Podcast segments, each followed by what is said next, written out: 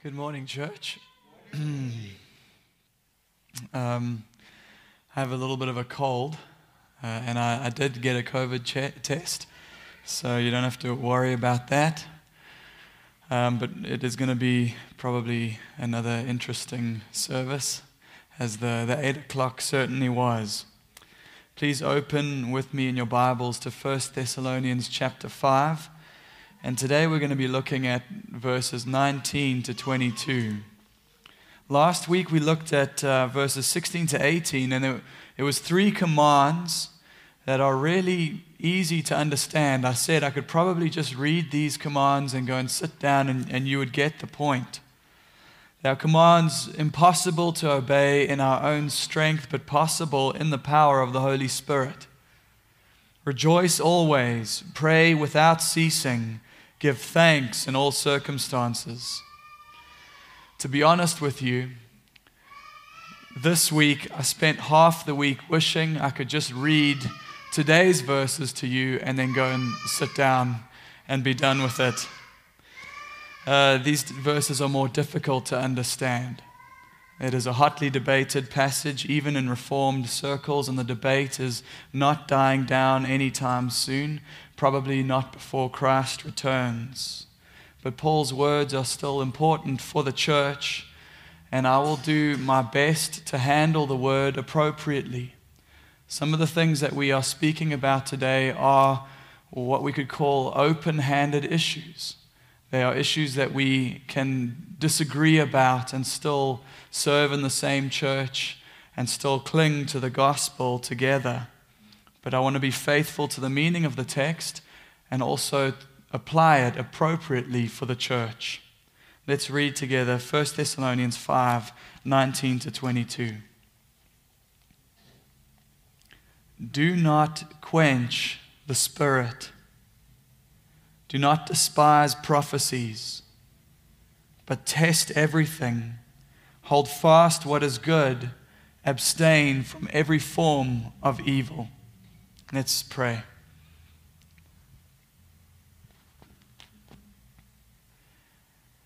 Father, even as I begin to preach and open up this text, Lord, I know that there is danger lurking sometimes in the life of the church, that the things that we do, the way that we live, might even quench quench your Spirit. And so, Lord, we just want to start by acknowledging that we are desperate for your Spirit,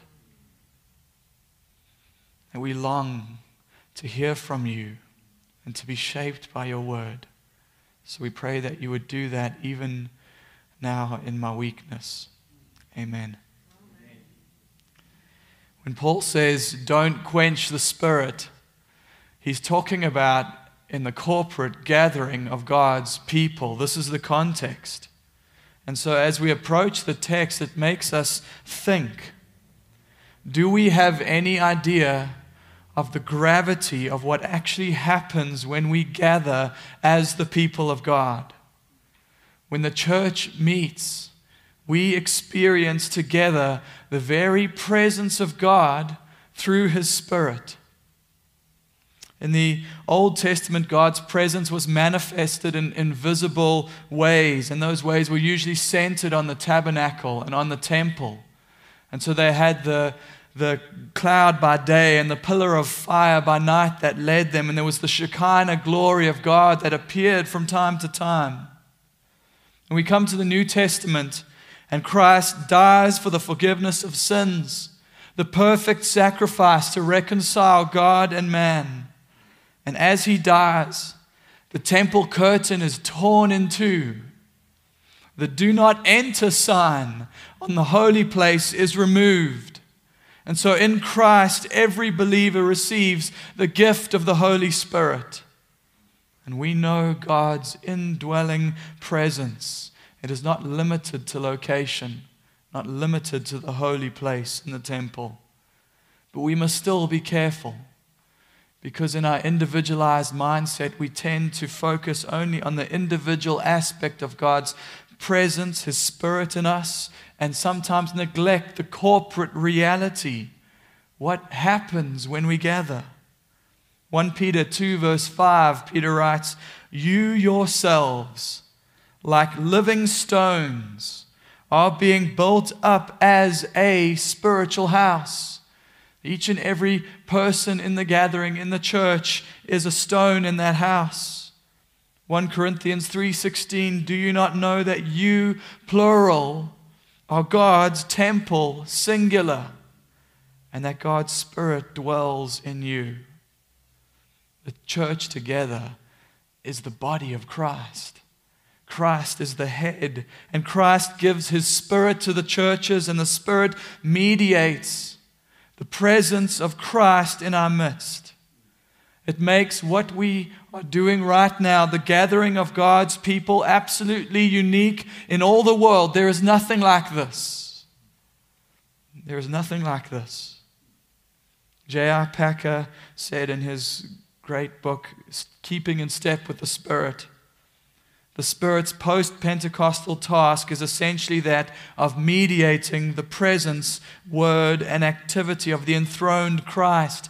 It is by grasping this basic New Testament perspective that we get the Spirit in focus." And there are many things that the Spirit does as He mediates Christ's presence among us. He brings unity and peace. A peace that is centered on Christ, and we are commanded in Ephesians four verse three to maintain the unity of the Spirit in the bond of peace. He teaches and He sanctifies through the ministry of the Word. He brings illumination. He causes in our hearts an awareness of the character of God, the glory of Christ, the darkness of our sins. And in all things, the Holy Spirit has, Packer said, a spotlight ministry, pointing to Christ. It's what the Spirit loves to do. Look, look at the risen King. Set your eyes on Him. That's why when you find a church that is overly fascinated with spiritual power and the gospel and and the work and person of Christ are relegated to the side, you, you have cause for worry, because the Spirit glorifies Christ.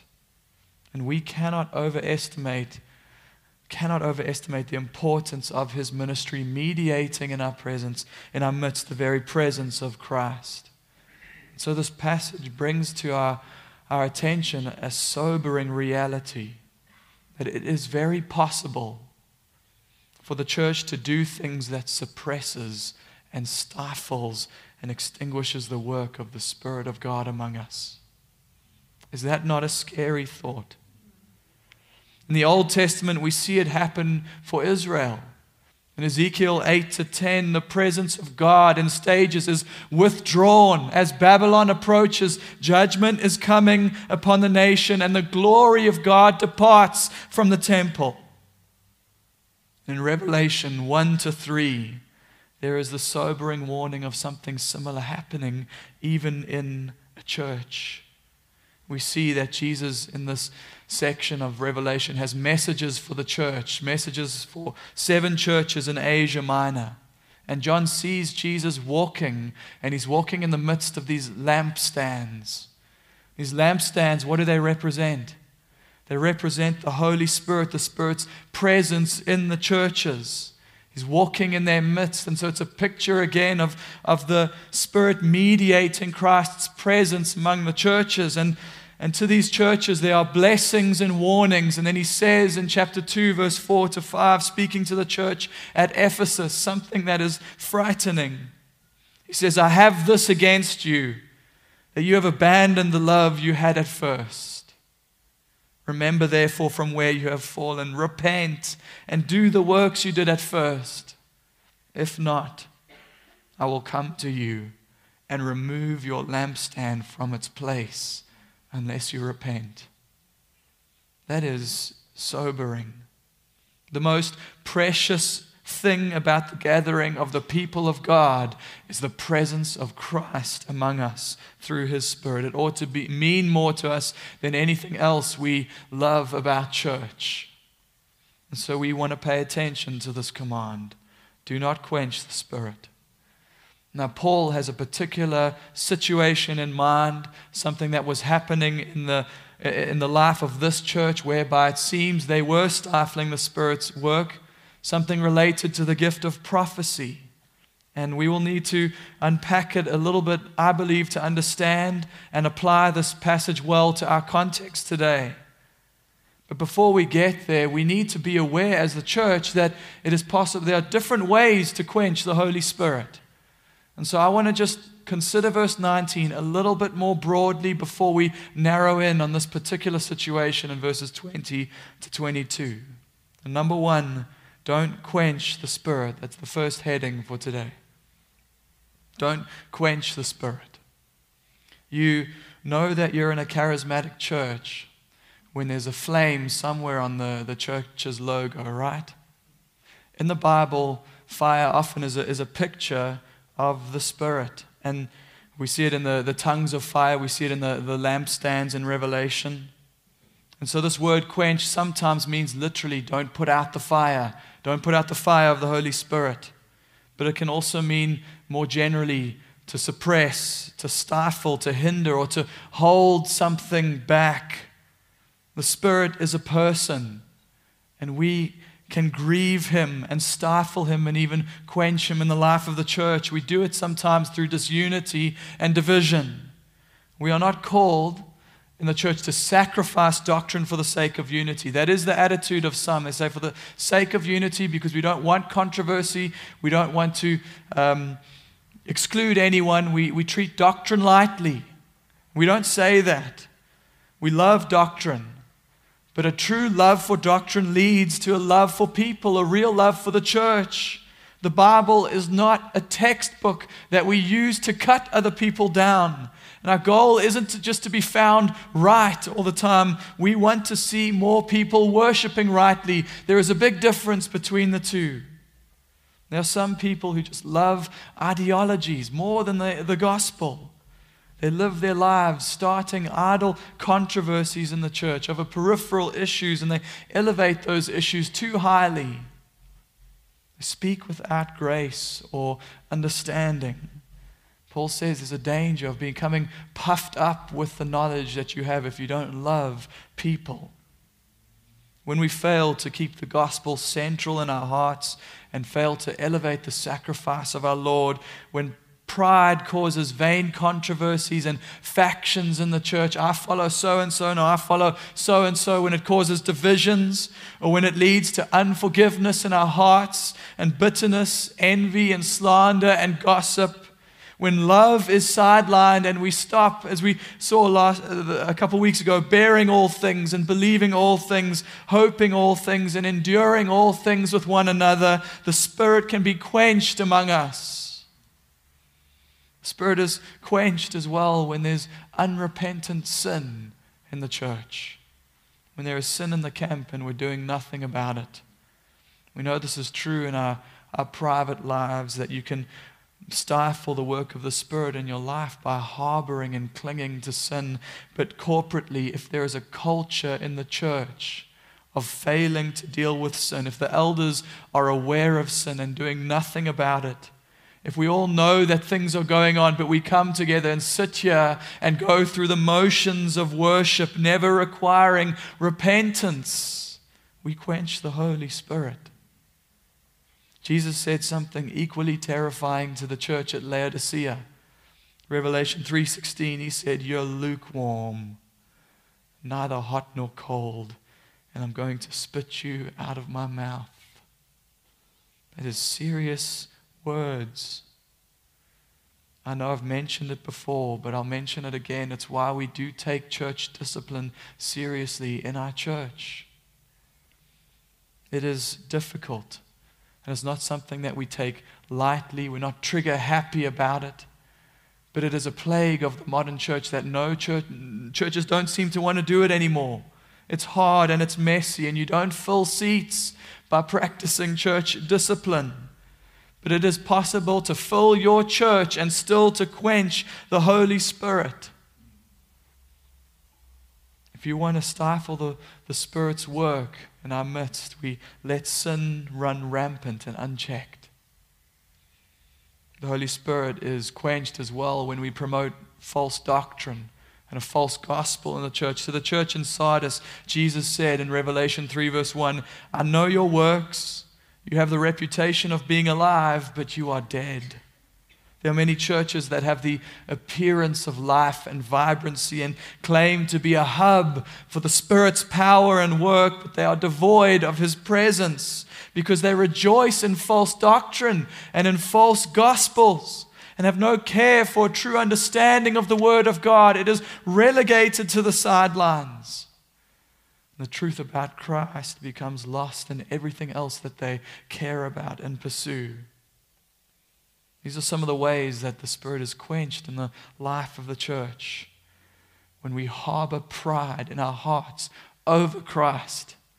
When we cling to sin over Christ. When we lose sight of the true gospel about Christ. We quench the Spirit of Christ among us. John Calvin, in his commentary, said, it's our duty. It's our duty to request the Lord to furnish oil for the lamp which He has lit and to keep its wick clean and even enhance it. We want to be a people among whom the Spirit works. We do not want to stifle Him. Number two, Paul focuses on something particular. Don't despise prophecies. Don't despise prophecies. How do we apply this to our, ourselves and to our church today? This is a hotly debated question. John Calvin says that uh, prophecy is one and the same with preaching in the church. And while I believe that, and I will apply this to preaching, I don't think that we can just jump there, because that's not what Paul actually had in mind when he wrote these words. We need to understand the original context. So before I, I apply it, I want to just ask a couple questions and explore these questions together. I'll be honest with you, I do it with trepidation in my heart. I was complaining to somebody this week, I've wrestled with these things for ten years, and now in four days I've got to prepare a sermon and preach on it. I'll do my best, I ask for grace, and I ask for in ten years' time, if I change my mind, that you allow me to stand and preach again. What is prophecy? Does it still operate in the life of the church? What, what comes to mind often for people when we talk about prophecy is a foretelling. Somebody hears from God something that is going to happen in the future. And in Scripture, prophecy certainly involves foretelling. But actually, that was a very rare expression of prophecy. We see it scattered in the writings of the Old and the New Testament. And in the New Testament in particular, we see the example of Agabus in Acts chapter eleven and Acts twenty-one. He has these two prophecies a, a, a telling the future. In the first, he, he prophesies a famine that was to come. And in the second passage, he prophesies the arrest of Paul if Paul goes to Jerusalem. So prophecy does uh, involve foretelling, but it wasn't predominantly foretelling the future. In First Corinthians twelve to fourteen, Paul elaborates on how prophecy functioned in the first century church, and there we see that it was intelligible words from God for the encouragement, consolation, and building up of the church. I found this definition quite helpful, therefore. Richard Blaylock says, the gift of prophecy is a miraculous act of intelligible communication rooted in spontaneous, divine revelation and empowered by the Holy Spirit, which results in words that can be attributed to any and all persons of the Godhead and which therefore must be received by those who hear or read them as absolutely binding and true. If it comes from God, it's binding and true. So we need to bear something in mind here as we consider this. Paul is writing letters like First Thessalonians, and when he wrote to the, the Corinthians, he was writing to them in a context when they didn't have what we have in the Bible. They didn't have the Bible as we have it. They had the Old Testament scriptures. They had letters that started coming from the apostles. They had fragments of oral tradition written down, and so I believe that God gave the church these foundational roles of apostle and prophet to guide the church in these early stages. Through them, Scripture, through the apostles, Scripture came to be written down, and these supernatural revelatory gifts, like the gift of prophecy, were there for the formation of their orthodoxy, the doctrines that were central to the faith, there to defend those things. Ultimately, Scripture was canonized into what we have, the Bible in the Old and the New Testaments. And we say today that we do not add to this. We do not subtract from it either. It is the Word of God to us. And so there must be another question then. If we have God's Word in the Bible, is there still place for the supernatural revelatory gifts, gifts like prophecy? And by that I mean direct, infallible communication from God. I think church history is littered with examples where we We see the danger of, of saying that you can have somebody stand and say, "Thus saith the Lord," and speak divine revelation, infallible, next to the Holy Bible. I don't believe those two can coexist. That's why we hold so strongly to the principle sola scriptura. The Bible is the only infallible source of authority for the church. If someone, therefore, is still receiving these infallible revelations from God, how do you hold to sola scriptura? And if somebody were to stand up and say to you with authority, "Thus saith the Lord," unless they follow that up by reading from the Bible, you can say to them, you, you are not Jeremiah. You are not Isaiah. And yet, even having said this, I think we need to be more generous than we have been, and be more careful than we have been. So many people, uh, preachers from, I guess, our reformed camps have stood up and said, "You cannot be a charismatic and hold to sola scriptura," and I don't believe that's true either. There are, are many people we admire and respect as well, who we would, we would call them continuationists. They do believe that these revelatory gifts have continued. Guys like John Piper, C J Mahaney, Sam Storms, Wayne Grudem, whose systematic theology we use on a regular basis. They just, they don't believe that prophecy today is infallible. They believe it's fallible, that it's prone to error. In fact, many of them would argue that prophecy in the Old Testament should be seen as different to prophecy in the New Testament. Wayne Grudem argues this way in his systematic theology. He says prophecy is, uh, in the New Testament was telling something that God had brought spontaneously to mind. He speaks of it sort of as like an inner voice that somebody, uh, th- this prophet has an impression and then has to speak uh, this impression. And in that process of interpretation, he was prone to error. But then I would ask, if so, if prophecy can be so lost in translation, how do we trust it? How could we trust the gift? What gives us confidence to receive it? In fact, how does it function any differently to what we would just call illumination or promptings from the Spirit? And more important than that, personally, I don't see any evidence in the New Testament, in the Bible, any reason to believe that the New Testament authors saw prophecy in the New Testament as different to prophecy in the Old Testament. I would argue there is no reason to, to see that. Greg Beale makes this uh, point in his commentary. He said the discernment of prophecies in the New Testament is not picking out truth from error in prophecy, but discerning between true and false prophets, or discerning if a prophecy given comes from a true or a false spirit. Beale says, if the gift of apostleship ceased by the end of the first century, then it is possible that the gift of prophet likewise came to an end. If this were the case, which is greatly debated, then it would emphasize all the more that the point of chapter five, verses nineteen to twenty-two for the modern church is that it God, and this is where we're going to go, it guard the truth of prophetic scriptural revelation and reject false teachings purportedly grounded on this revelation. I believe Beale is right in what he says, that Paul was writing to a particular context here, day and age, where they needed this gift for the formation of the, for the guiding of the church. But we have Scripture in its full. We have the scriptural revelation. And so it is safe to say, I believe, that we can obey this command of Paul by receiving gladly the work of the Spirit through the ministry of the Word of God.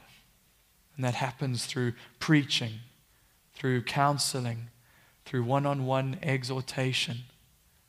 Even when God maybe lays something on your heart to share with somebody else, that still happens through the Word of God. We don't despise this ministry. We are not to hold it in contempt, which is what that word means. In Thessalonica, people were getting up and prophesying, and it seems like it wasn't going down, down well in the life of the church. We're not really sure what reason they had for despising prophecy, but there's many reasons that we despise preaching or despise the ministry of the word today, isn't there? Many are suspicious. They are suspicious because of false teachers, false prophets, and want to throw the baby out with the bathwater. Some people have experienced hurt in the church. Maybe, maybe been a part of a ministry where there was a, a wolf in sheep's clothing. And in that hurt, their, their hearts become closed off to the ministry of the word. Today, preaching is often held in contempt because of the moral failures of preachers.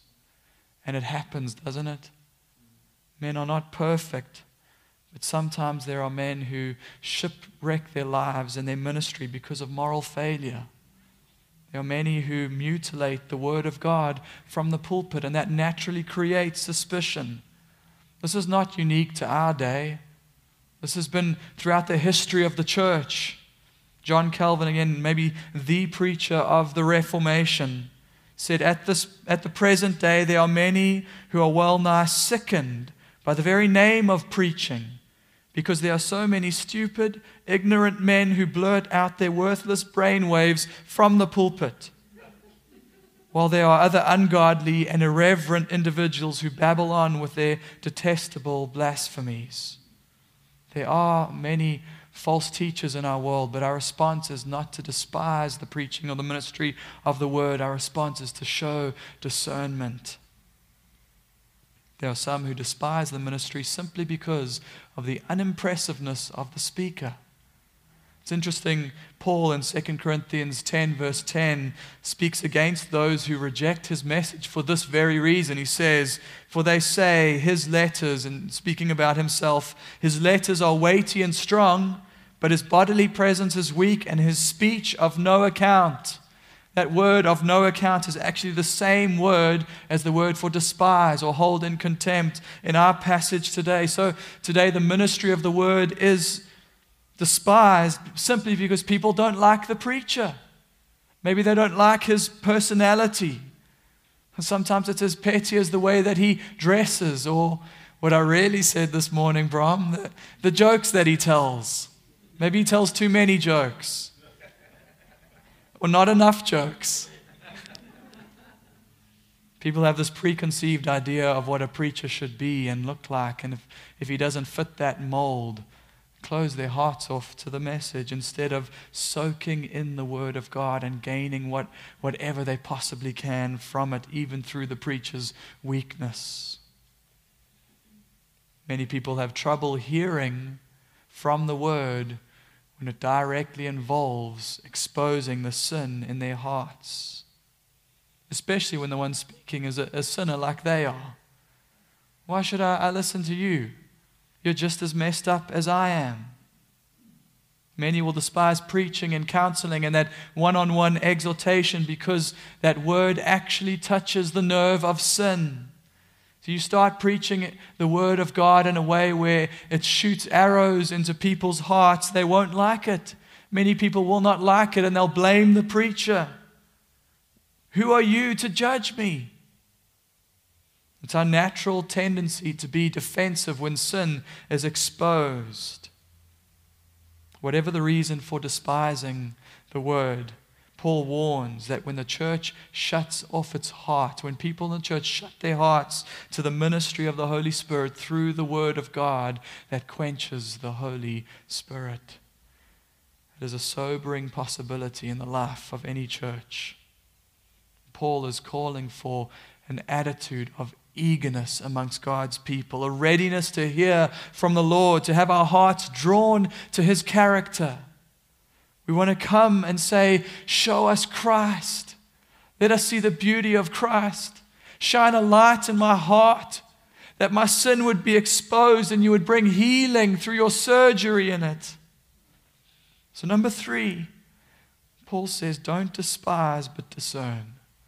Don't despise but discern. Do not despise prophecies, but test everything. Test everything. Hold fast what is good. Abstain from every form of evil.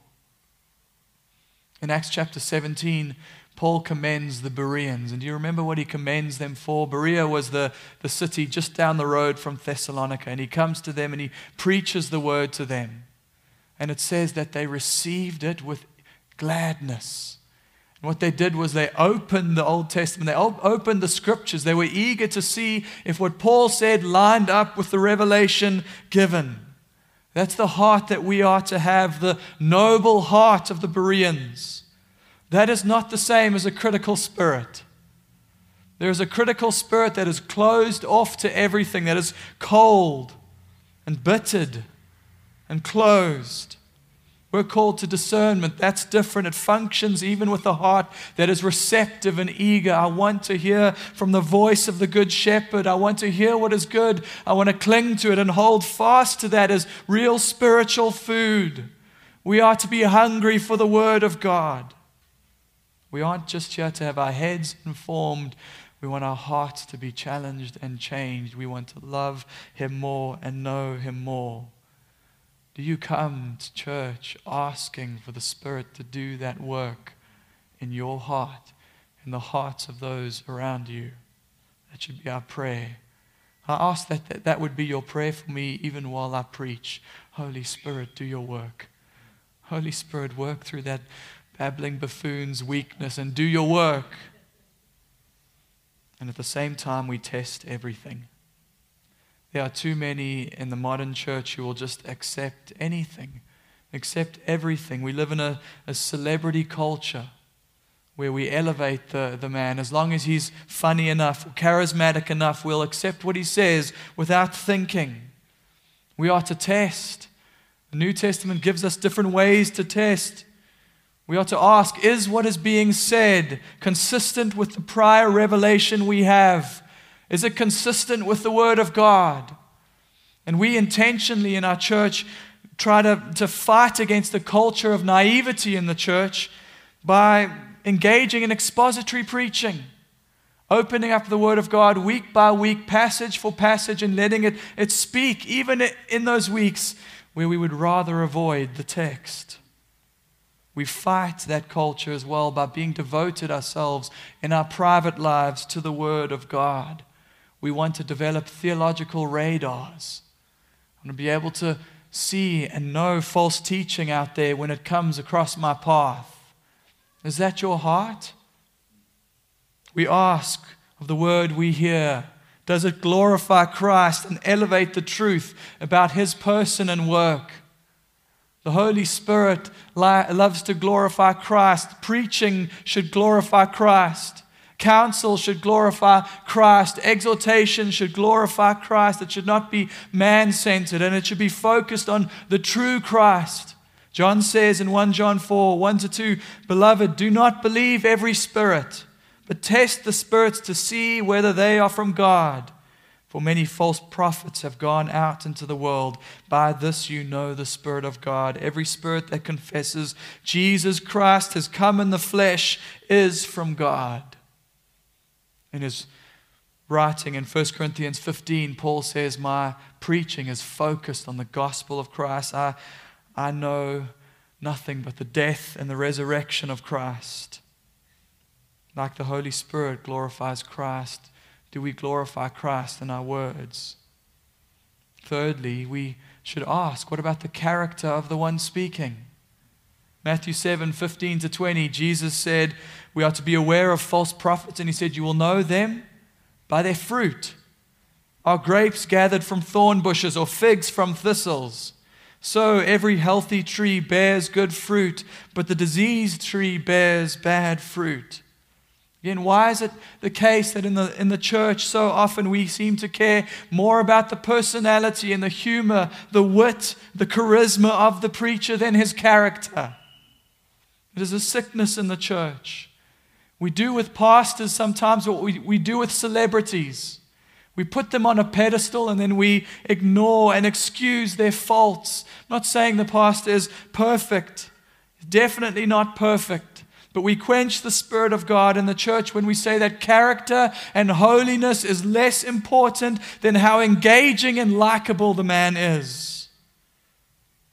Pastors are flawed, but for the health of the church, it is vital that shepherds are being shepherded themselves by Christ.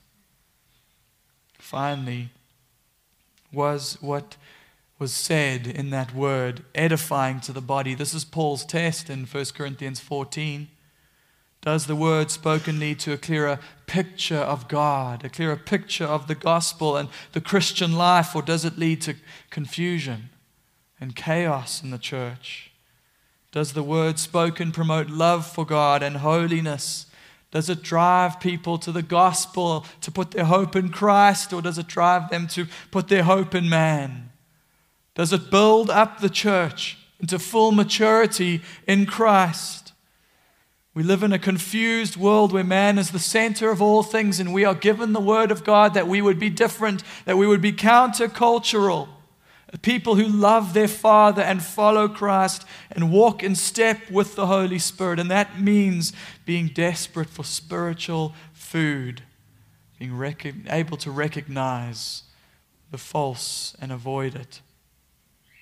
As a people who gather and take seriously and love more than anything else Christ's glory and presence among them, is that our heart as a church?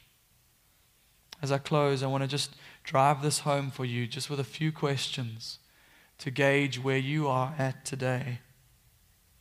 Are you living today in a way that grieves the Holy Spirit of God? Are you treating sin lightly in your life? There are things you know you need to obey, but that day of obedience is not today. One day I'll obey. Are you ignoring the work of illumination and the work of conviction when He brings it to bear in your heart? Are you gathering as one of those living stones of Christ's spiritual house, eager, a member of the body of Christ, or are you only here when it's convenient to you? Do you harbor bitterness in your heart when you come? I will not speak to that person. I'll speak about that person behind their back. Leave your offering at the altar. Christ says, find your brother and make it right. Then come back. Are you hungry for God's word? Because Christ is precious to you. And do you want to know Him more? Now, I know that this, this sermon has been a bit of a heavier one. Heavier when it comes to teaching and just the, the nature of the topic, quenching the Holy Spirit. So I just want to close by saying this, that we serve a gracious Savior, and even right now the Spirit is eager to embrace and to forgive. To forgive whatever it is, is that sin in your life. He's eager to, to love. And so we are going to sing in a moment. I'm going to pray and then we're going to sing together a song addressed to the Holy Spirit. And I hope that we can make this song our plea, even as we make it a confession in our lives. Let's pray.